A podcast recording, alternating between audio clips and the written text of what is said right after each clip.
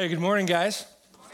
Yeah, it's great to be with you. My name is Mark. For those of you that don't know me, uh, one of the pastors uh, here on staff, uh, get to be on the teaching team as well. If you're a guest, man, I'm so glad that you're checking us out today. Glad to be with you. If you've been here for a long time, I'm glad you're here too, okay?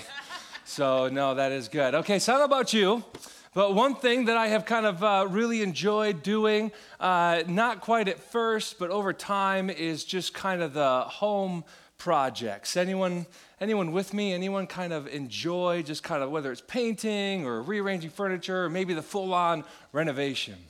Let's take a little bit of a, a little bit of a quiz. In 1979, I wasn't around in 1979, but Wikipedia says 1979, uh, a show came out that was kind of revolutionary for its time where professionals could teach people, show the, the average homeowner how they could improve their own home by themselves. Anyone know what show we're talking about?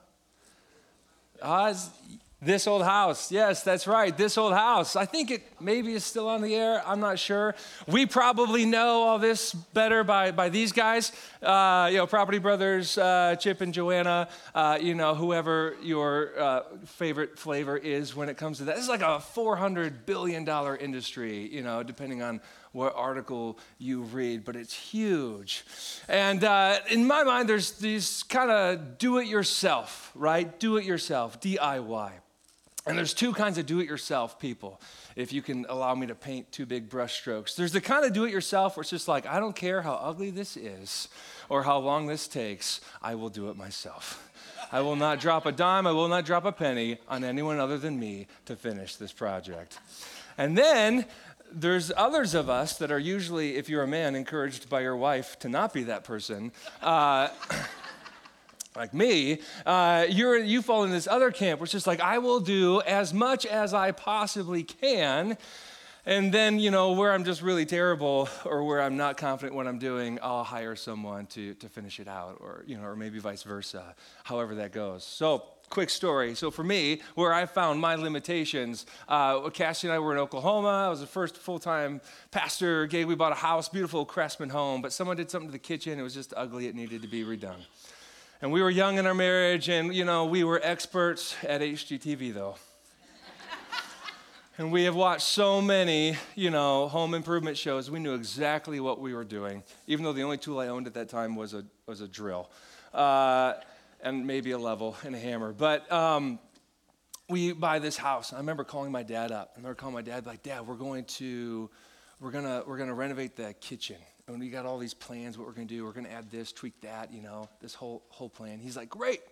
In my dad's wisdom, he says this What part of this do you want to tackle when I come down? And I said, Part? We're going to do the whole thing. The first day, we're going to demo everything and make sure it's clean. The second day, we'll put up the, the new walls, make sure all the electrical and the plumbing's done. The third day, we'll do the drywall. When the drywall's done, we can do the paint. When the paint's done, we can do the floor. The cabinets can go on, and the sink, all the extra fixtures. Dad, in a week, we can get this done. I've seen it happen.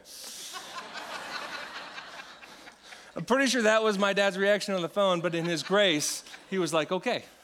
As you can imagine, you know, it took way longer than a week. Way longer than a week. But uh, I got time for the drywall, and I quickly realized drywall is my arch nemesis. Anyone with me on that? Okay, thank you. I feel good. Uh, and I had a buddy who was a professional who came in. He said, This is how you do it. And I was like, Great. So I did it. It looked terrible. I said, Come back. Okay, this is what you need to do. I said, Great. And so I did it. I was still, I was like, Whatever. You know, I was still living in this camp over here I don't care how ugly it is, you know. And so I got it done. like, this looks good. This looks good. Got it done, painted, cabinets done. A few weeks later, maybe months, hanging out with another friend of mine named John talking about our home renovation project. I said, John, you got to come check out our house. You got to see what we did. And so, you know, he comes over, and like many of you, you know this when you, whether it's decorating or painting, whatever it is, and your friends come over, you're like, yeah, we did this, and this was fun, and we weren't expecting to, to you know, come across this, but, you know, just all this kind of banter going back and forth, excited about this little renovation project that Cassie and I did, you know, this first house that we owned. And then he comes into the kitchen, and he just stops physically stops and just starts like staring like this. And I'm like, John, what is, what's the problem? And he goes, Mark, I hope you did not pay much for your drywaller. Look how terrible that line is. You can see that there, this seam, blah, you're just picking it apart. And I just start laughing. I was like, John, I did the drywall. and you know, he's just like, oh man, I, he just got so red. He was so embarrassed. I said, no, it's okay. This is the last time I will ever attempt to do drywall. Oh, today, as we take our focus and we focus back in on the book of Ephesians, we come across Paul's letter, sorry, Philippians, get the right letter. We come across Paul's letter to the church in Philippi, and right in the middle of this letter, the theme of what he's telling them is it doesn't matter if you're trying to do it all yourself. It doesn't matter if you're trying to do as much as you can and then add Jesus. There is no DIY gospel. There is no do it yourself gospel. It either has to be all of Christ or nothing. And uh, he's, you know, Paul's in prison at this point. And he's hearing, you know, there's no social media around. So he's, he's counting on just word of mouth reports of what's happening in this church that he's planted. And, and he's listening and he just has this reaction. He's like, no, no, no, don't put confidence in the flesh. Don't put confidence in what you can do. Put confidence in what Christ has done for you. Uh, even before he gets to that, that's verse 3. Before that, he says, Look, I'll tell you this again and again and again. Don't you find some of the most important things? Sometimes are the most annoying things, but some of the most important things in life are the things we just have to hear again and again and again. Paul says, I'll tell you again because it's good for you, it's safe for you. Watch out. He uses this very strict language. Watch out for these dogs these evildoers and these mutilators of the flesh. And we don't have to jump back to the first century to know what he means by dogs. We have to get of our we have to get out of our first world context, but in the developing world, you'll know exactly what he meant by dogs. Dogs carry disease, they're thieves, they're nuisances, they can be dangerous. You don't really want to have a dog around. He call, it's very derogatory to call someone a dog, especially in his context. And he says these dogs, and that's not good enough. He says these evildoers, and even that's not more specific enough. He says these mutilators of the flesh. Why are they mutilators? Because there's people who are coming into this young church and they're saying, Yeah, I know Paul said it's all Jesus, but you actually need to keep doing some of these old practices whether it's circumcision or, or what else. And Paul just says, guys, have confidence in Christ, not in the flesh. I'll tell you this again and again and again. Have confidence in Christ and not in the flesh. And many of us have heard this message before. And it, it kind of preaches in and of itself, just these first three verses. We can kind of just shut the Bible and go, okay, that's right. Let's talk about what it means to just have confidence in Christ and not confidence in the flesh. But what's beautiful about chapter three in the book of Philippians that we're just going to spend a little bit of time in is unlike any other letter, Paul pulls back the curtain and he says, Let me tell you my story. And, and through listening to my story, perhaps you can see what it looks like to have confidence in Christ and not confidence in the flesh. And so that's what we're going to do. So go ahead and open up your Bible. If you have a paper Bible, we got Bibles in the back. In case you don't have one, you can take it home. If you got a Bible on your phone, open that up. We're in the book of Philippians, chapter 3. Okay, we're going to read along with me here. Book of Philippians, uh, chapter 3. Um, I've already kind of summarized the first couple verses. We're going to start in verse 3. Philippians 3, verse 3 says this For it is we who are the circumcision, we who serve God by his Spirit, who boast in Christ Jesus and put no confidence in the flesh. This is what I was saying. And Paul keeps going, and this is where he, he pulls back the curtains. He says, Though I myself have reasons for such confidence. If someone thinks they have reasons to put confidence in the flesh, I have more. Circumcised on the eighth day, of the people of Israel, of the tribe of Benjamin, a Hebrew of Hebrews. In regard to the law, a Pharisee. As for zeal, uh, uh, persecuting the church. As for righteousness based on the law, faultless.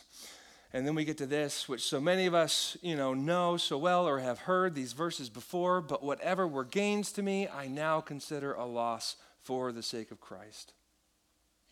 What is more, I consider everything a loss because of the surpassing worth of knowing Christ Jesus my Lord, for whose sake I have lost all things. I consider them garbage that I may gain Christ. As I was preparing for this message, one of the Bible apps that I follow, like it actually, you know, posts this like daily, you know, picture thing that you can repost. Some of you know what I'm talking about. And it used one of these verses consider all things a loss for the sake of Christ. And they're really good verses. And some of you, it's your life verse. Maybe you got it tattooed, or, or perhaps you're sharing it all the time. You got it written down somewhere where you can always see it, and that's good. But there's a way that Paul gets to verse 7. There's something that he walks the Israelites through. Uh, there's something that he walks through this church. These Jewish people, but also there's these new Christians, these Gentiles. He walks them through something in order to get to verse 7. So let's change tracks here a little bit so we can understand what he's doing. Remember back with me to when you were perhaps in high school, maybe college, or maybe recently if you, you know, you've had a job change or you sought a new job, maybe you've had to move to uh, uh, a new place. What's one of the things that you have to have? It's a little piece of paper. It's called a resume. All right? Oh, what a glorious piece of paper. the hours that you put into crafting every single word. Because you know, the average employer, statistically, like less than 10 seconds decides whether or not your resume is worth reading or not. Less than 10 seconds. And so the hours that go into, you know, just, just crafting how it looks, hoping that wherever his or her eye falls on that sheet of paper, or maybe looking at it online, you know, the right thing pops out, the right words. I remember when I was going through this process a while ago, uh, uh, my wife was, Cassie was helping me with it, and, and a friend who was kind of professional in this area, she's like, I'll help you with it. And I was like, holy cow, like this is way more intense than I, than I thought it could be. And some of you who are in kind of this profession, you know what I'm talking about. But what is a resume? A resume shows what you're, you're confident in, right? You got your experience, maybe a purpose statement, some of your passion projects, uh, your achievements on there. It shows the things that you have confidence in. And the reason why it shows you want your resume to show what you have confidence in is because you want whoever you hope to employ you to go, I can be confident that they can do this. I have confidence in their confidence. And even more so, it's another piece of paper where uh, you're saying, This is what I can bring to the table. This is what I can bring to the table. And for those of you that don't like to brag on yourself, it can actually be kind of a, a daunting process to, to brag about yourself on this piece of paper or perhaps in an interview. No, this is what I can bring to the table. This is how I can help you. This is how I will fulfill the vision, mission, blah, blah, blah, blah, blah, right? This is what I can bring to the table. This is why you can have confidence in me because I'm confident I can do this. What Paul's doing in verses 5 and 6 is he's walking us through his resume. And because, you know, we don't recognize the words that he uses in our modern day like vocabulary, we just kind of blow right past verses 5 and 6. We jump right on verses 7 and 8. So let's rewind a little bit. Verses 5 and 6. I've summarized them here. This is Paul's resume. Now remember, Paul's saying, if anyone has more confidence, it's me. If anyone thinks they can bring more to the table, it's me. I was circumcised on the eighth day. Why did he say that? Because in his tradition, to be obedient was to follow a very strict regimen. And we look at circumcision and, and, maybe it's a health issue or an ethic issue, whatever it is, but in their day, it was an act of obedience and it happened on the eighth day in a very specific way.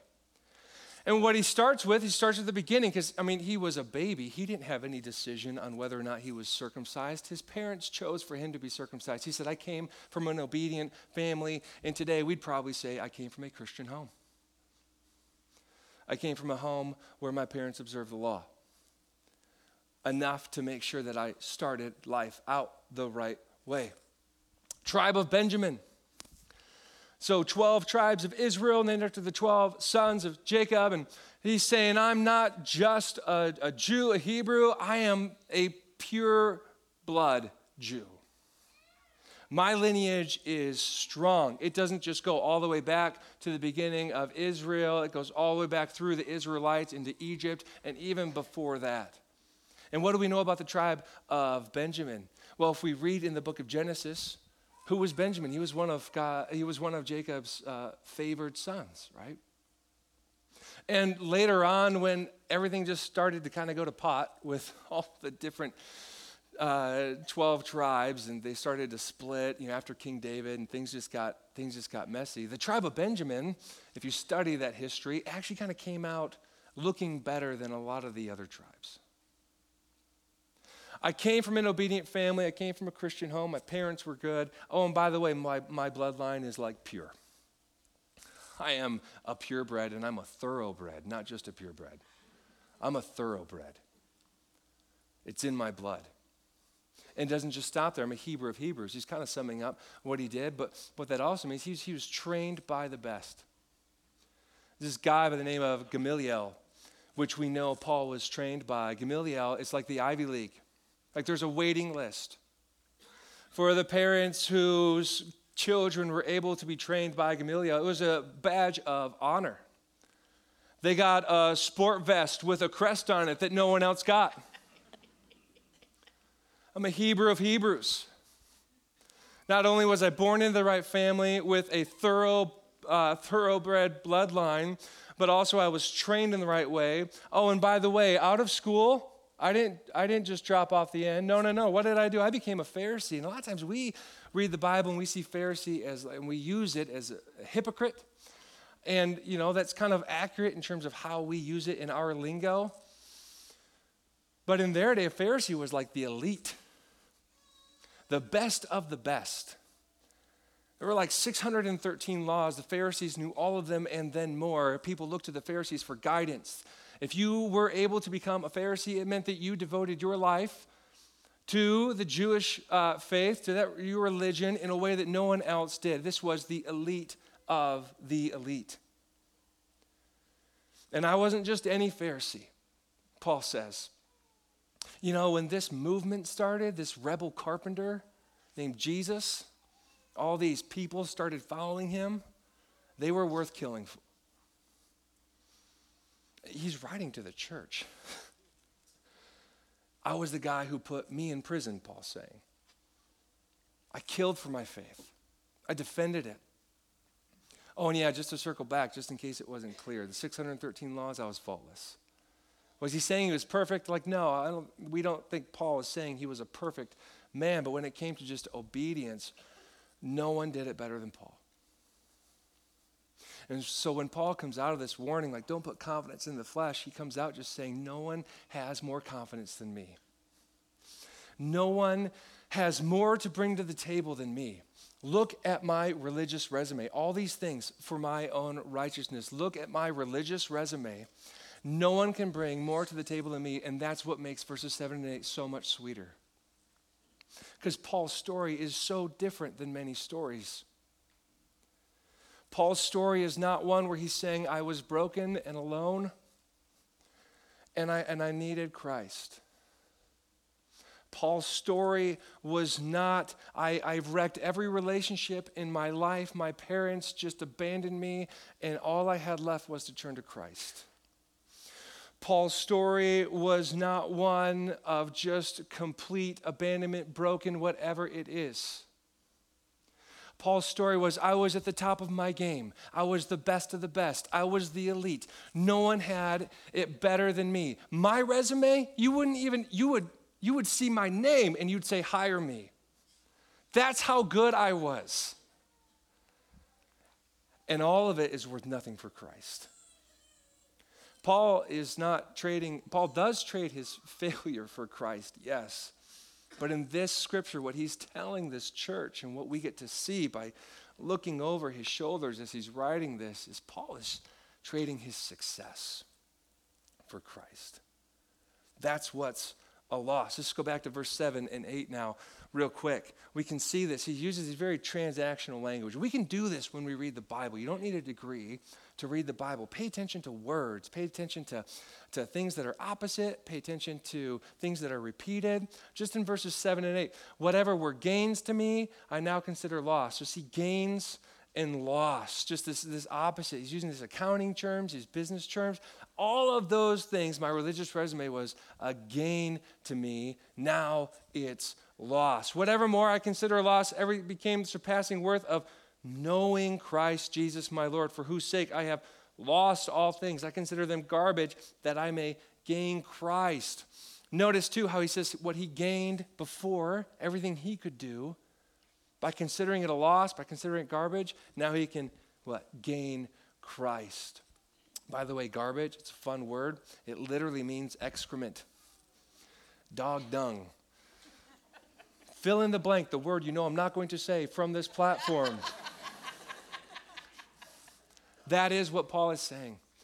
And we knew that he knew the scriptures, and so he's obviously, well, he's probably referencing in the back of his mind Isaiah uh, 64 6 when he says, your, your righteousness is as filthy rags. And not the kind of filthy rags that you throw in the trash, the kind of filthy rags you want to flush down the toilet. The kind of filthy rags you want to call that guy to come and, you know, clean out your septic tank. I was saying it's a loss for Christ. It's a loss for Christ. So before we move on, we, we read this about Paul and we're like, oh man, Paul, good for you. Like, good for you. Like, I don't have that. I don't have a seminary degree. You know, I don't have a thoroughbred bloodline. You know, I don't have, you know, these other kinds of things. Good for you, Paul. And probably one of the most important questions we need to do before you move forward, just in Paul's story, is go, what is your religious resume? What is your religious resume? For some of you, it is the things that you have done. In other words, the things that you count for your righteousness, that when, when you do, you're like, God, look at me. This is counting for good to attain your favor. I'm trying to, to gain my salvation. Like, this is part of the reason why you saved me. I do really great things in the community. I've given a lot of money away. Do you know how many people that I've influenced? Some of you, like, look, at people I've pointed to Christ, all of these really good things.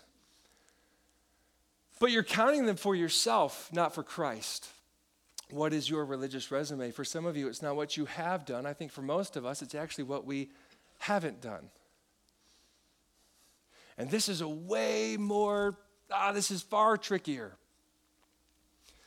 because it's these tiny ways where our sinful nature and our pride just get in the nooks and crannies of our life. We pat ourselves in the back and go, man, I am one good person. What do you mean the things you haven't done? I've never murdered. Good. I don't. But it's not going to get you into heaven. Never robbed a bank.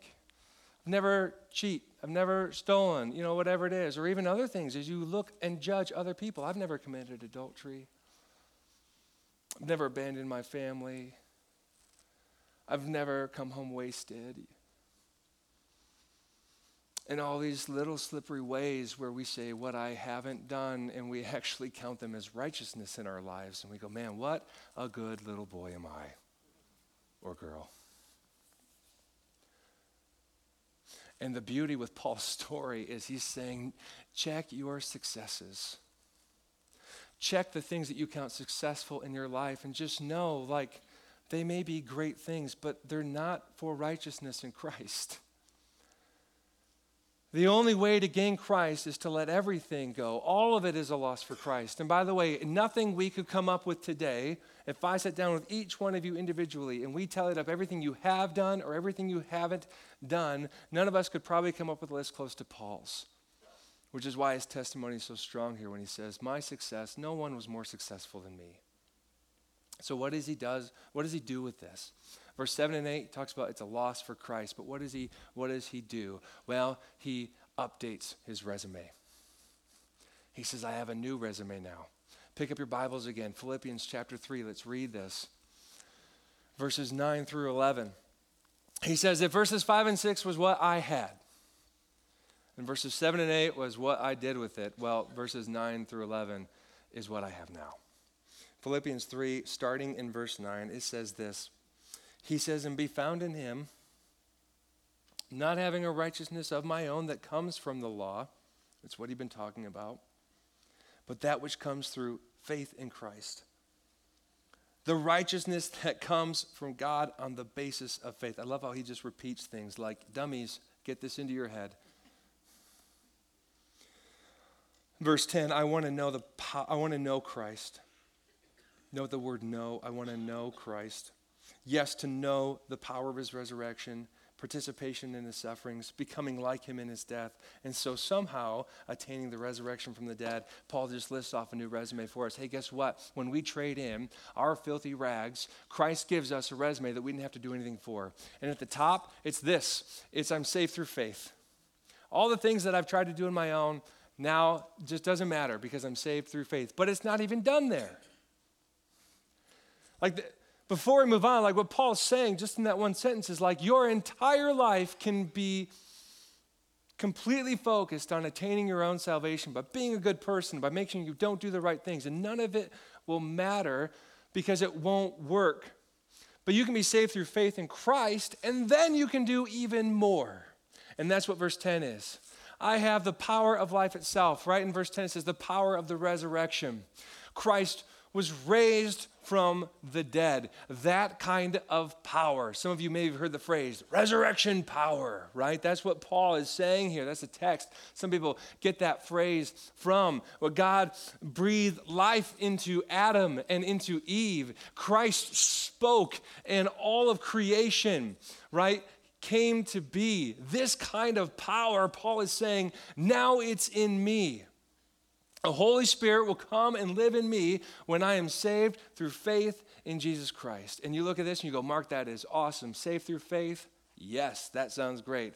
Power of life all day long. I'm not sure about this participating in his sufferings and like him in his death deal. It seems a bit, seems a bit, you know, out of balance. Paul talks about sufferings a lot. Chapter 2, he talks about participating in Christ's suffering, suffering for Christ. You know, and, and because of our experiences and, and what we've seen of, of others, you know, just words can really mess us up. And we can read that, we can go, I don't know if I really want to suffer for Christ. Or, There's enough suffering in my life. I don't know if I want more suffering. Let me try to maybe give us a different perspective on, on, on trying to see what Paul's saying here. Uh, two, two examples. First example, this one's really easy, low hanging someone that you love. It could be like a child, you know, a parent, uh, a friend, spouse, whatever it is. You have plans to go out that night. Great plans to go out that night. And uh, you're going to have fun, whatever, that, whatever it is who, who you're doing it with. But then what happens? It's the winter, it's cold, they get, they get a cold, and they're like all junked up. And you know, as soon as you call them or come home, we ain't going anywhere. you don't think twice about just changing your plans, right? And if you really love the person, you're probably going to do something like, all right, what do you want to do? Do you want to like rent a movie? You want to watch one of our favorite shows? You want to play a board game as long as you don't sneeze and snot all over it? You know, like, you know, what do you want to what do you want to do? I'll make some tea. We'll have some we'll have some fun together here at home. But you don't think twice about changing your plans to what are you doing? You're kind of participating in their sufferings, right? Let's take it to a further example. You're scrolling through Facebook and you see that, that someone has received diagnosis that, that everyone just dreads that they have cancer. And within moments, Facebook, their feed is just exploding with support. And if you know this person, and by know this person, I mean if it's someone that you love, again, maybe a child or a spouse or a friend or a parent or whoever, someone that you love, you will not think twice about rearranging your life to make sure they get what they need. They need childcare. Are you bringing them here or am I going to you? You need a meal? Done. Like, like 18 people are cooking stuff in kitchens right now for you. Oh, you need to get to an appointment? Okay, I can actually cancel this and, and I'll make sure you get there. We don't think twice about rearranging our lives for the people that we love when it comes to just being with them in their pain and their suffering when we truly love them, right? And this is the power of relationship. Like healthy relationships, they change us. And it really kind of like hits hard with this whole idealism today of, of like, be your own person and don't change for anyone. And there's value in some of that. But, guess who created relationships? It's Jesus. So, why would we think that what, what is like not even a second thought to us with the people that we love in, on earth, why wouldn't it be the same with the person that we love who first loved us? If Christ is truly a healthy relationship in our life, then we will participate in his sufferings. Maybe over time it means, you know, not having the same friends. Or maybe it means, you know, not, not being a part of the dirty joke circle around the water cooler at work. Or perhaps it means not following some things on Facebook anymore. Or perhaps it means standing up for someone who's in trouble. Whatever that means in your, in your life, if you truly love Christ, this is what Paul's saying. I love Christ so much that I have a healthy relationship with him. I'll participate in his sufferings, be like him in his death. And we know that he meant it because he did die for Christ.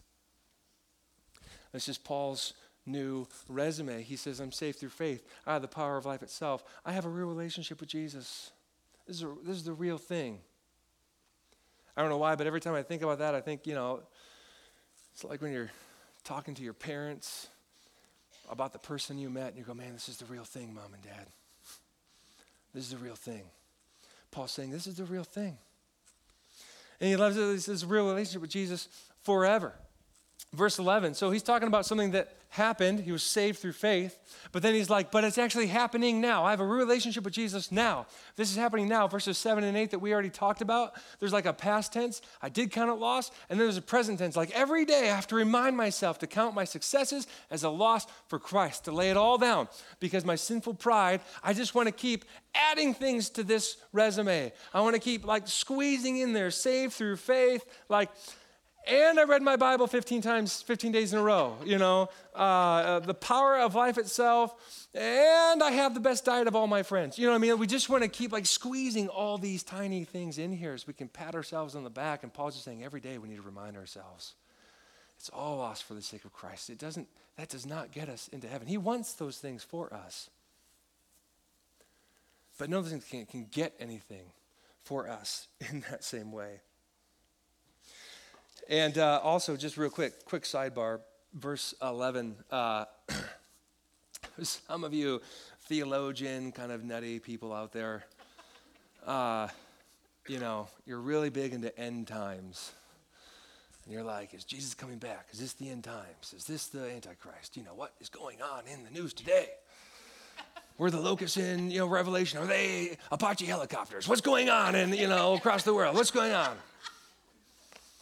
You just read verse 11 and take a breath? because one of the best things we can read in verse 11 is this word, somehow. And so, what does he say? And so, comma, somehow, comma. Now, Paul does have, you know, things to say about what the end times will look like, but we can just take a breath here in this text and be like, look, if you have a real relationship with Jesus now, you're going to have a real relationship with Jesus then and then however eternity works, then and then and then and then and then. So Paul's just telling the church, he's just on them. He's like, look, transfer your confidence onto Christ every day.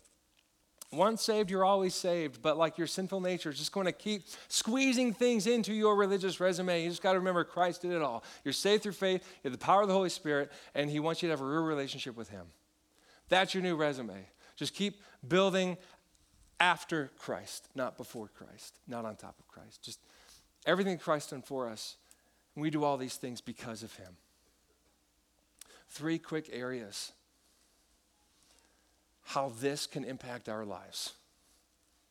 So, uh, uh, myself and some of the other pastors, we were at a conference this week out in California, and, and Ryan, uh, our campus pastor, you know, up at DeForest, Ryan and I were flying back together and we're sitting on the plane. and um, it was like really clear out, and uh, the pilot was just really excited to point everything out along the way.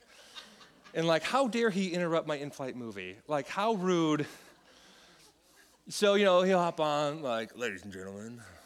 You know, I'm not to try and make a pilot voice. Ladies and gentlemen, uh, you know, if you look out to your left, uh, uh, you know, there's Pikes Peak. Like, whoa, Pikes Peak.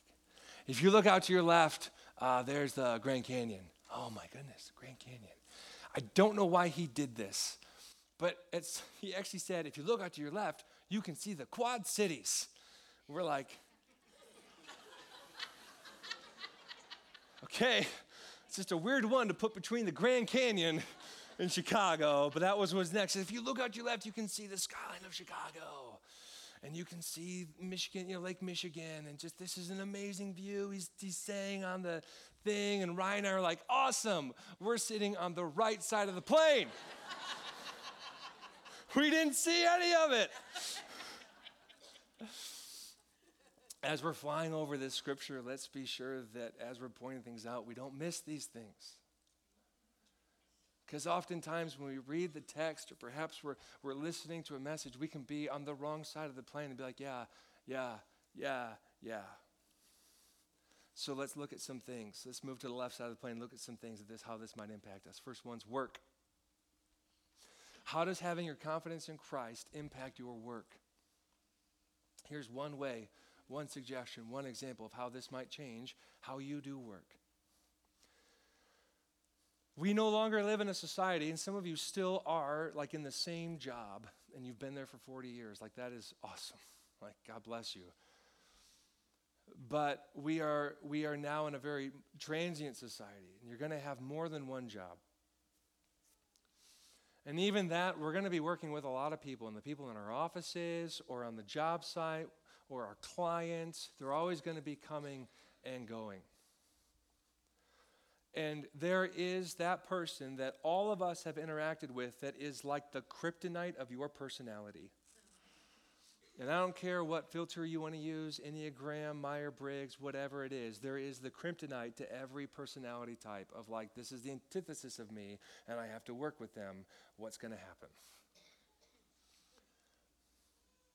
Or perhaps you know, uh, your identity just becomes everything in what you do. And maybe it's not counted to you as righteousness, but it's your identity, your confidence, your actual resume is your confidence. What happens when you change jobs? What happens when the kryptonite that you despise and want to bury, I don't remember what Superman did with the kryptonite, but whatever, however you get rid of that,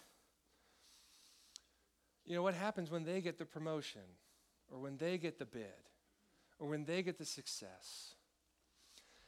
If your confidence is in who you are and what you can bring to the table, and it's all about you and your ability to do it.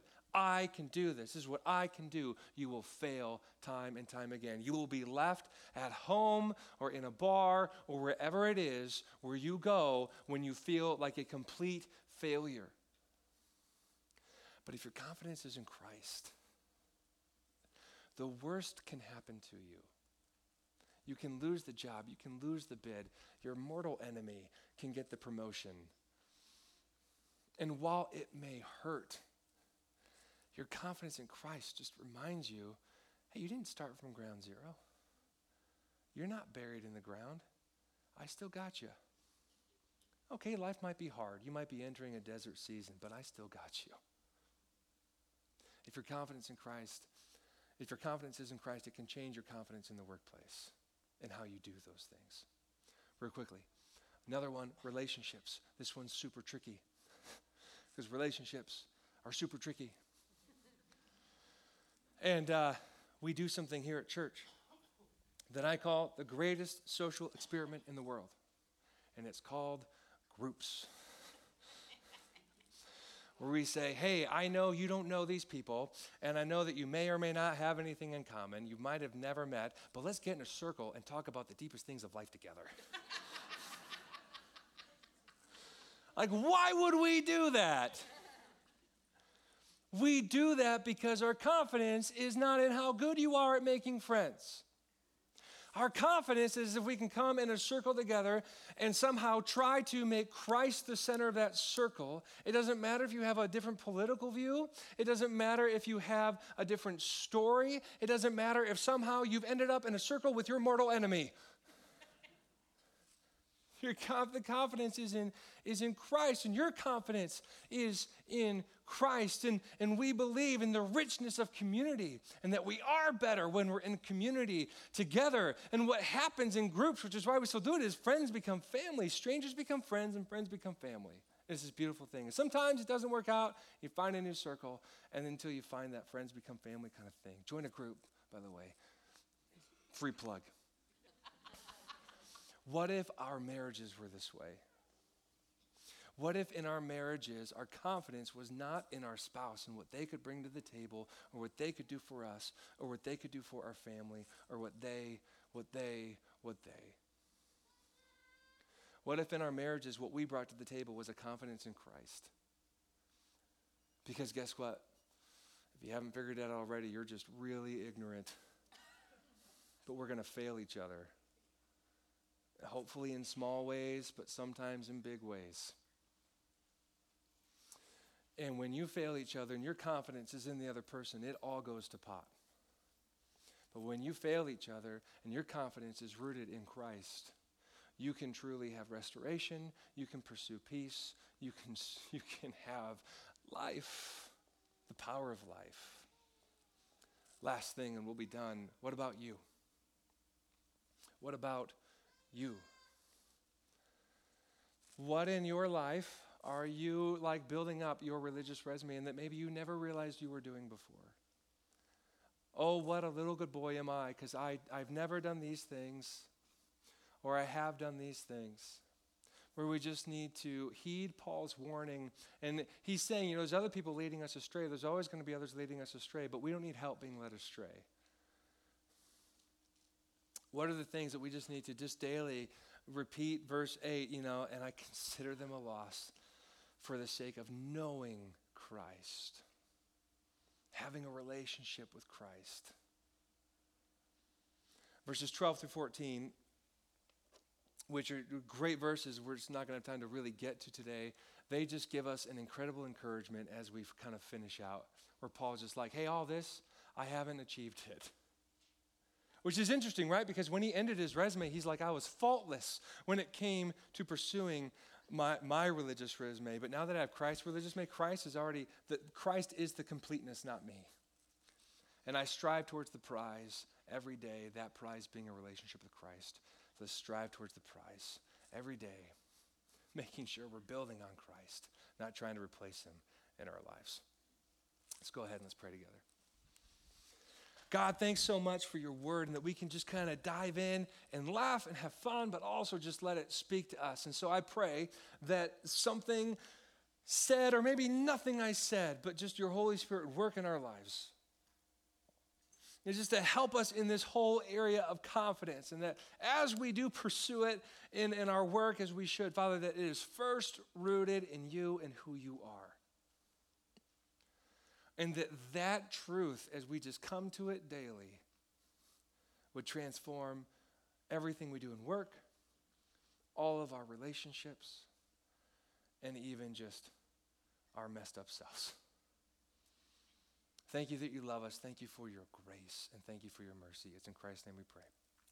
Amen.